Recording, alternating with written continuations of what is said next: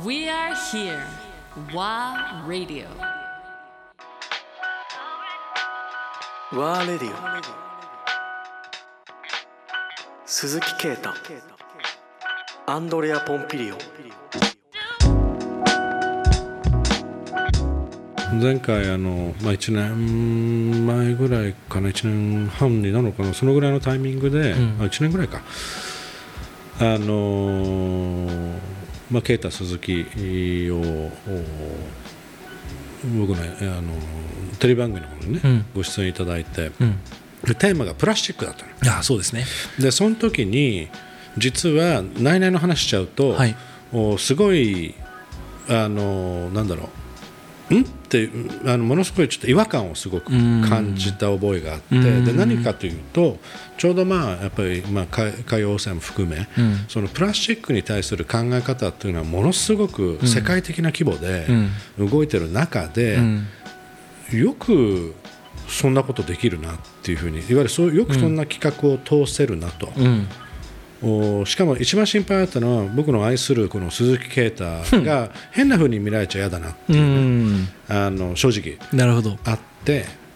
だけどまあ実行することになるじゃないですか、で実際スタジオであってよしじゃあ話そう。なぜかというと、まあまあ、啓太そのプラスチックというマテリアルをおに、まあ、新たな価値をうん。与えるプロダクトを生み出しているっていうところでそれでもやっぱり一般論でいくとそれでもプラスチックじゃんと。うん言われてしまう可能性がすごい高い。そうですね。っていう中で、まあ、来ていただいてうんいろんな話をしてもらったんだけど、ものすごくその時にあの驚いたのは、まあ、啓太は説得力がすごくあったっていうか、いわゆる自分がやってるものはこういうものですと、ん。でプラスチックはプラスチックでもプラスチックもいろんな種類があるし、うん。えーその中でもこのプラスチックを使ってる、うん。なぜならば長期にわたって使えるプロダクトうんっていうものを目指したからこういううんプロダクトを生み出してるっていう。うんでなぜ今何が問題かというとプラスチックはそのまま使い捨てだったり、うん。まあ、繊維もそうなんだろうけど、ういわゆるもう使わなくなってしまってリサイクルされないものだってただゴミになったり、うん。それがまあ海に流れていくうん。っていう問題。で海だけじゃないんだけどね、うん。実際は。だけどそこに新たなまあ付加価値、まあ、技術も発展している中で、うんこういったプラスチックの製品を作り出すことによってそう簡単に捨てないだろうし、大事にするだろうし、うん。しかもそこにデザインといううん。美しさを与えることによって大事に使われていくものになる、だけどやっぱり100%なくすのはアンディ無理ですよと。言った言葉もすごく印象的で、あのーなるほどね。うまくそことは生活の中では生きていかなきゃいけない要素も、うん。当然そのマテリアルを使うことによって、うん。えー無駄に自然,、自然を破壊する必要もなくなる可能性も逆にあるんだなとか。ちょっとウェイクアップは、ね。ごめんなさい話長くなっちゃったんだけど、うんあのすごく目はちょっと覚めうん。ましたね。そうですよね。うん。あの頃は本当にあの、まあ、僕本当にあの仕事でたくさんのプラスチックを使っていて、あのまあ、ただそれって何で使ってるかっていうと、ん。適材適所なんですよね、あの僕の考え方としては。なので今今の現代ではプラスチックを使った方が効率的だっていうものとか、うん。プラスチックを作った方がまあ美しいとか、うん。あの結構そういったものがあるんですよね。であの時期に言われていたものはとにかくプラスチックは全部ダメだって言ってたんですけど、僕はそうじゃなくて一番ダメなものことはそれをその捨てることだっていう。でその再活用する再利用するもしくは素材として再生するってことができれば、プラスチックってのはすごく僕は今今でもですね、あのいいと思ってるんですよ。うん。で実際あのみんながあのそのこれもまた話が長くなっちゃうんですけどうんうんうんもともとうんあのその大大学生の時の卒業制作で、うん。僕はその折りたたみ傘のリデリデザインっていうのをやったんです。やろうと思ってたんです、うん。で折りたたみ傘折りたたみ傘じゃないやあのビニール傘ですコンビニ。のあビニール傘ね。コンビニのビニール傘は年間1億本捨てられてるんですよ。すごいね。すごい数。そうか。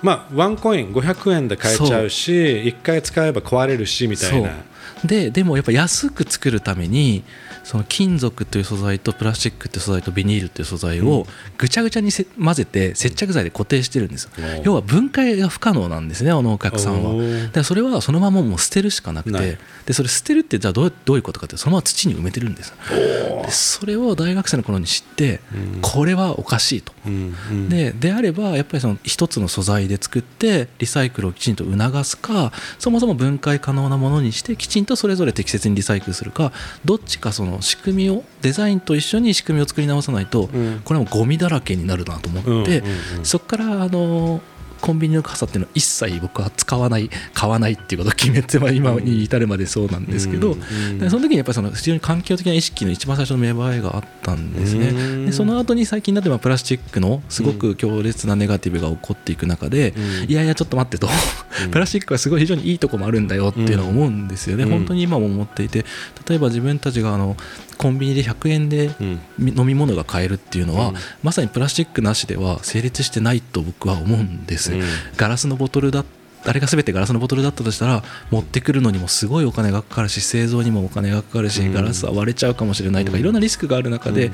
プラスチックっていうのがその一個最適なマテリアルになったんですよね。うん。なんかそういったことをきちんとあの理解した上で変えていくものは変えていく、うんうん。やっぱり改めてやめた方がいいよねってものはやめた方がいいとか、うんなんかそういうふうにしていかないといきなりプラスチックだから全部ダメっていうのはうん。ちょっと非常に乱暴かなっていうふうに思いました。そうまああのイ イギリスのコメディアンであのまあ、カートゥーニストかごめんなさい、うん。カートゥーニストでね面白いカートゥーンを4コマカートゥーンを出してて、うん。いわゆるその今の世の中の流れってスーパーマーケットも含めていわゆる、ね、かかあのプラスチック袋うん。を配信も自分でオーガニックな袋を持ってこいみたいな流れになるこれまあいい話なんだけどほとんどの人はそこでもう満足しちゃってる。あそうですね。いわゆるその、あこれやってれば一応、まあ、社会的にも、ね、あの正しいことをやってますっていう、うん。まあ、一種の自己満になってきちゃってる要素があって、そうですね。その延長線がない、なあでもすごいわかります、うん。なんかもう一つはその成分解性プラスチックはいはい。って言われてるいわゆるものもババイオディグレーダブル。そうです、うん。あれも多くの人が勘違い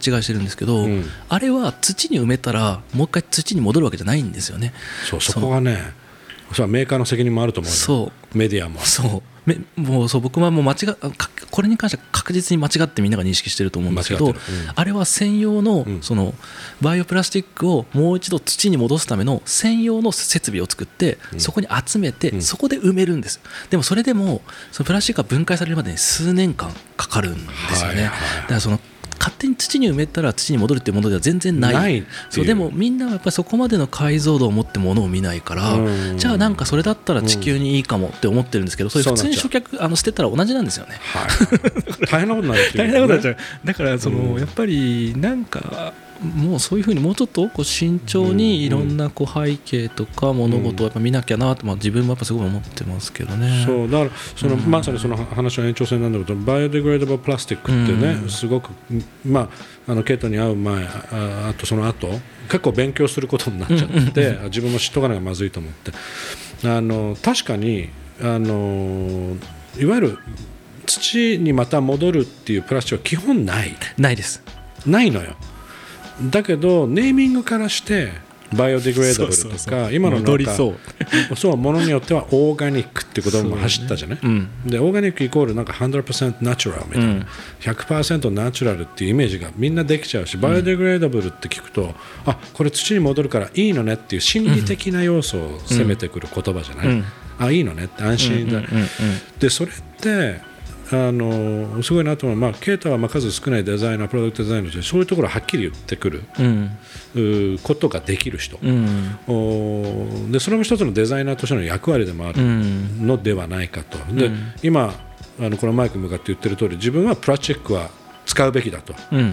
だいろいろ調べていくとさ、うん。そのプラスチックもいろんな種類がそうなんです。あるのとこの前の話だといやまだまだ技術がうん。まだそこまでいってないと、うん。だまだまだこれからも新しいものがいっぱい出てくる可能性出てきます。すっごいあるよって言ってたじゃない、うん。それが興味深くて、うん。あの例えば、まあ、アメリカのイーストマンっていう会社だっけな？あのテネシーのイーストマンが、うトライトンっていううん。マテリアルを出して、プラスチックなんだけど、あれ100%リサイクルって言ってるのね、でもうねそこがちょっとね最近なんだけど本当かどうかわかんないけど、疑問を感じちゃう、うん。100%リサイクルってどういう意味なの、今日ケイタに聞こうと思ってるんだけど、どうなの？たそれを知り合いとか使ってるじゃない？ああそうですね、うん。ちょっと僕はでもそこまで詳しく知ってるわけじゃないんですけど、うん。